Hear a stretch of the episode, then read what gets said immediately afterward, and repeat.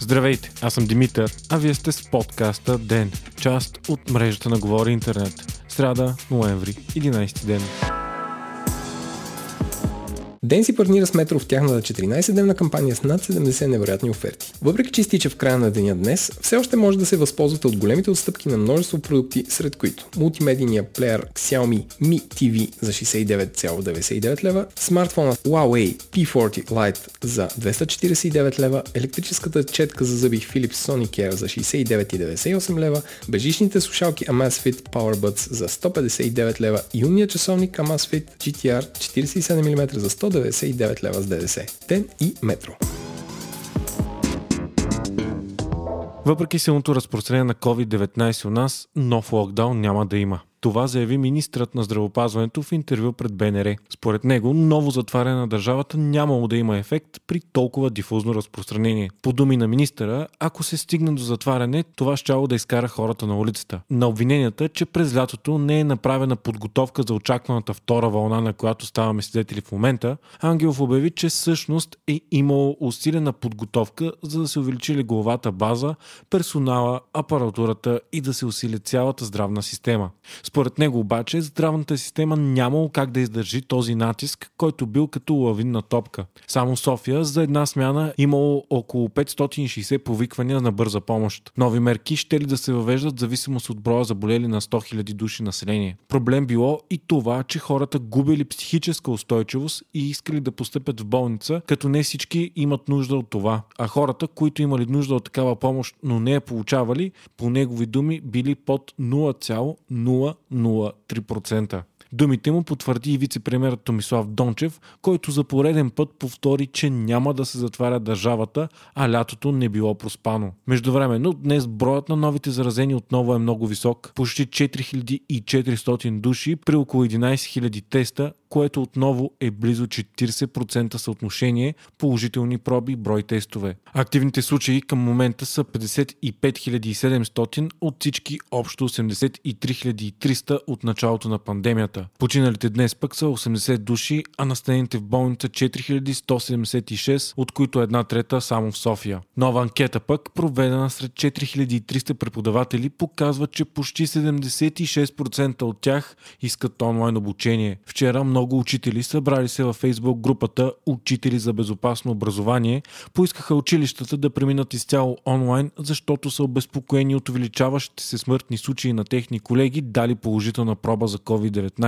В момента организацията на учебния процес в училищата е трудна заради многото болни и отсъстващи учители, както и онези, които си взимат една-две седмици болнични, безпокоейки се за здравето си. За сега само гимназиалните класове са онлайн, като днес стана ясно, че с две седмици увеличава онлайн обучението в София, а гимназиите във Велико Търново и Бургас остават затворени поне до края на ноември. Междувременно все повече нарастват сигналите за липсващи лекарства и добавки по аптеките. Става въпрос най-вече за хранителните добавки цинк, селен и витамин D, които са широко препоръчвани за COVID-19, макар и все още да няма достатъчно доказателства за ефективността им. Сериозен недостиг има и за антибиотиците, които се препоръчат при по-тежките случаи. Става въпрос за антибиотиците с активно вещество азитромицин. Те са масово изкупени от аптеките заради хора, които се презапасяват с тях в случай, че им се наложи. Това поражда много случаи на хора, които търсят лекарство за себе си или близките си, но вместо по аптеките то се намира в шкафчетата на други, които нямат нужда от него. Проблемът е, че заради извънредното положение фармацевтите са принудени да продават антибиотика без рецепта,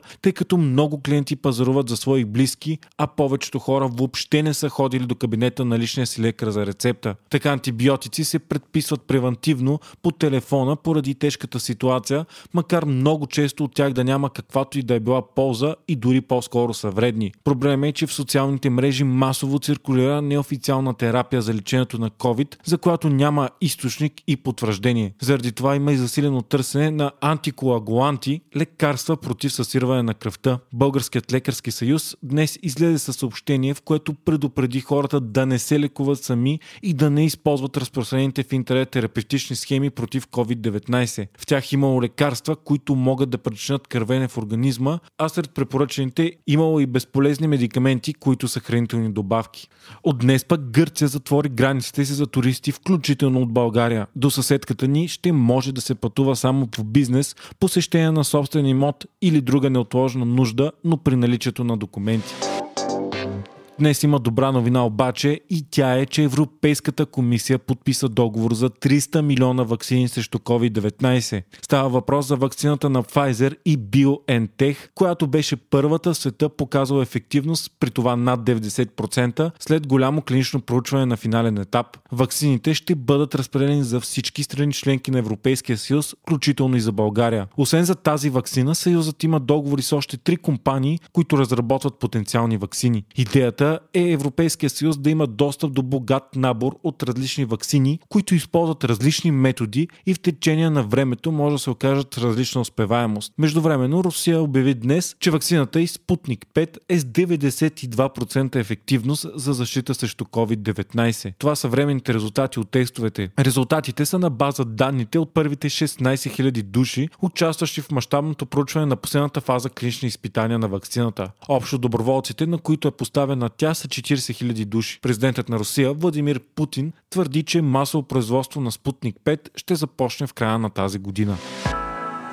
Масови протести има в момента в Армения след премирато с Азербайджан по повод спора с Нагорни Карабах. Кратката война взела неизвестен, но голям брой жертви, приключи с поражение за Армения, която отстъпи значителни територии, които преди неформално контролираше в района. Управляващите в Армения обаче не са имали избор. В Азербайджан пък положението се смята за победа. Страната ще върне контрола си на територии, завзети след войната през 90-те години на миналия век, но Армения ще запази контрола си над столицата. Територията Територията ще бъде охранявана от близо 2000 руски военни и военна техника, които ще следят за мира в продължение на поне 5 години.